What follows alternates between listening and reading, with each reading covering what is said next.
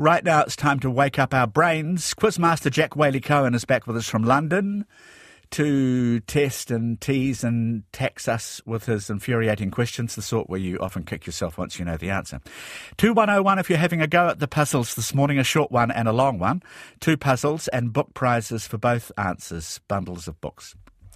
Jack's is the Machiavellian mind behind the puzzles on the BBC quiz show Only Connect, where the questions are both totally hard and often totally obvious after you know the answers. So 2101 by text for your answers, please. Tom, our producer, will phone the winners. Away we're going with Jack Waley-Cohen. Good morning, Jack. Do you ever ask questions that are puns? I'm a fan of any kinds of any kinds of questions that play with words and subvert the format a little bit. Anything that's just elevates the Q and A to a different level. So I'm I'm open to anything subverting the format. Yeah, you're good at that. I was listening to you with Susanna, and I thought maybe like uh, cryptic crosswords, Jack's questions are easier once you kind of get in the groove. Uh, would that be fair?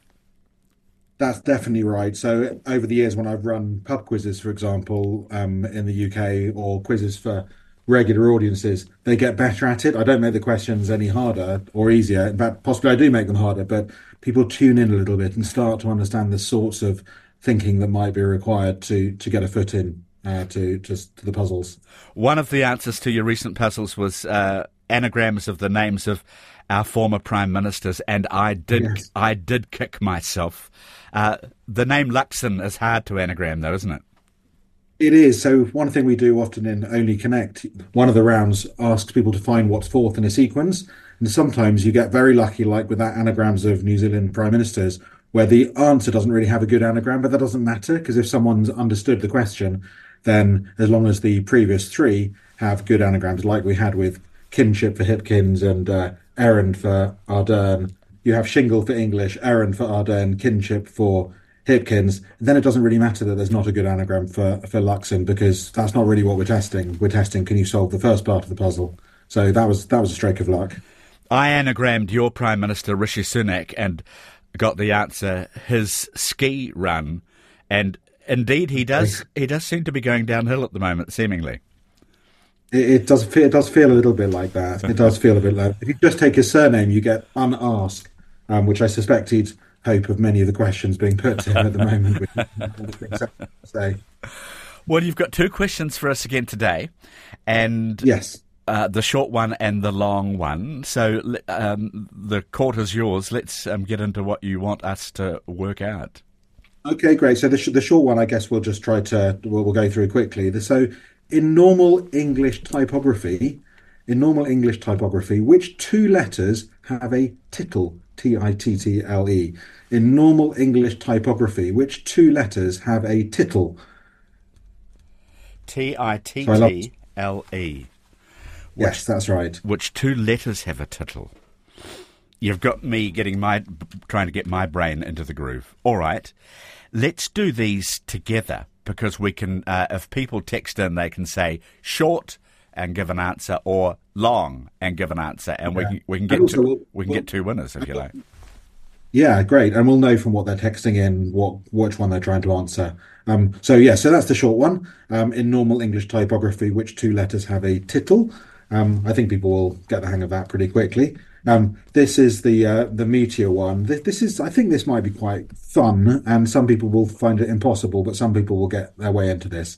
So here's the question: um, there is a connection between the following words deity, D E I T Y, deity, ghost, first, almost, and empty.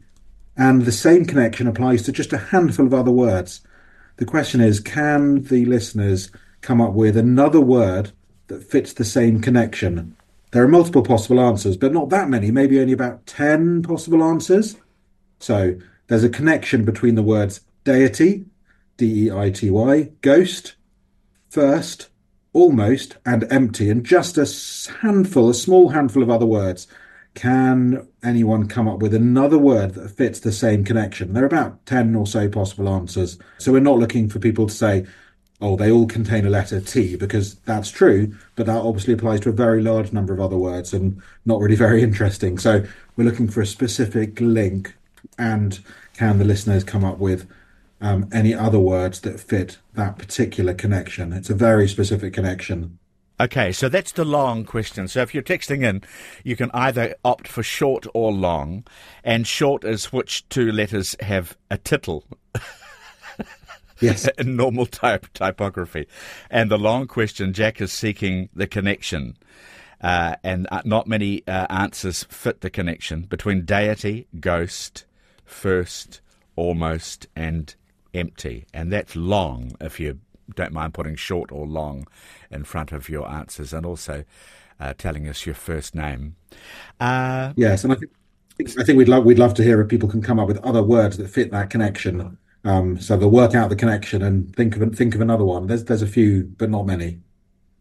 Thanks for doing this uh, regularly on a Saturday night for you. Would it be a bit like here with Saturday night TV now? Not in the UK, not much on anyway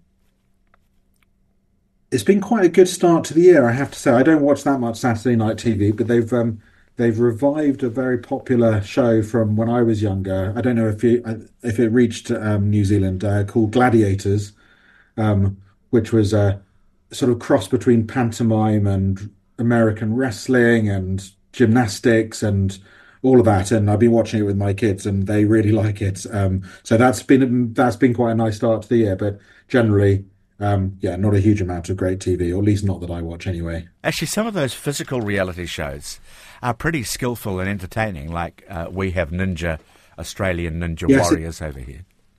It's that kind of thing, yeah. Um, there's a great quiz show that we write, um, that me and my team write questions for as well, called the One Percent Club, which I don't know if it's reached um, New Zealand yet. Um, but that's a great, that's a uh, that's a really great show. Um, it's been a gone down a storm since it started uh, in the last couple of years over here. Very good, Jack, and thank you. Uh, we'll get you back on when we've settled on our winners. I was just looking at the text coming through, and we seem to have a, a tittle winner, but not the winner for the longer question. 2101 is what to text, and as Jack reminded us, in, in, in, case I put you crook, actually, what we need for the second answer is another word that does what the words deity, ghost, first, almost, and empty all do. And our wake up brain uh, quiz, the short answer you had no trouble with. How, how have I lived this long without knowing this?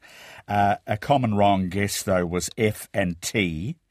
Rochelle, Dudley, and Nelson, congratulations, and books go out to you, Rochelle. Uh, Rochelle's off for a walk in St Arnaud today. I hope the weather holds. And for the long question, Sarah McMurray on the Kapiti coast. Well done to you, Sarah. You were first through. Uh, she's off to a Pilates class with her mum. We had an impressive number in the end of correct answers. Jack Waley-Cohen's back with us. Jack, can you solve the puzzles you posed, please?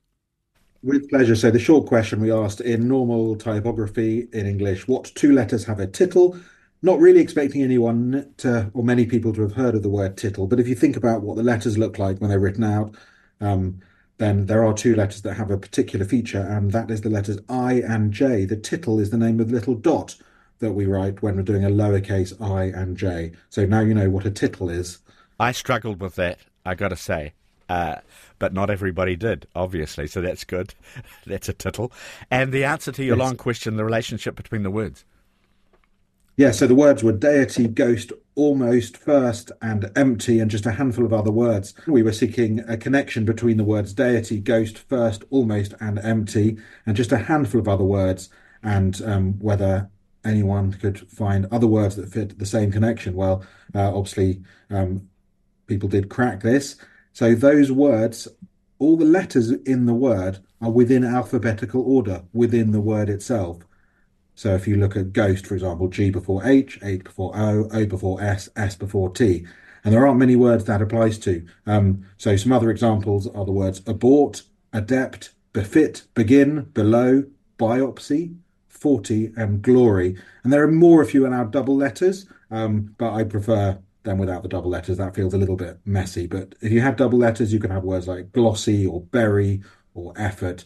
Um, but I think the ones are much neater. So the answer, as uh, many people texted in with, is that the letters are in alphabetical order within the words. Yes, people cleverly perceived that, but it's interesting that it's just a, such a small collection of words that that pertains to, isn't it? It is, it is, and I suppose when you when you think about it, actually, you, you, there comes a point where it's just not going to happen because you run out of run out of vowels and ways to ways to combine the letters. Yeah, it's true. Uh, lovely, yeah. Jack. Uh, thank you for those real, really good wake up questions this morning. We're looking forward to getting you back on next Sunday. Uh, in the meantime, have a lovely week. Thank you very much. Look forward to it. Jack Waley-Cohen, which has got me thinking about what was Sarah McMurray's word, and it was chintz. Well done, Sarah, and well done to everybody who came up with interesting words. I didn't manage to get to look at them all, but you got it sorted out fairly quickly.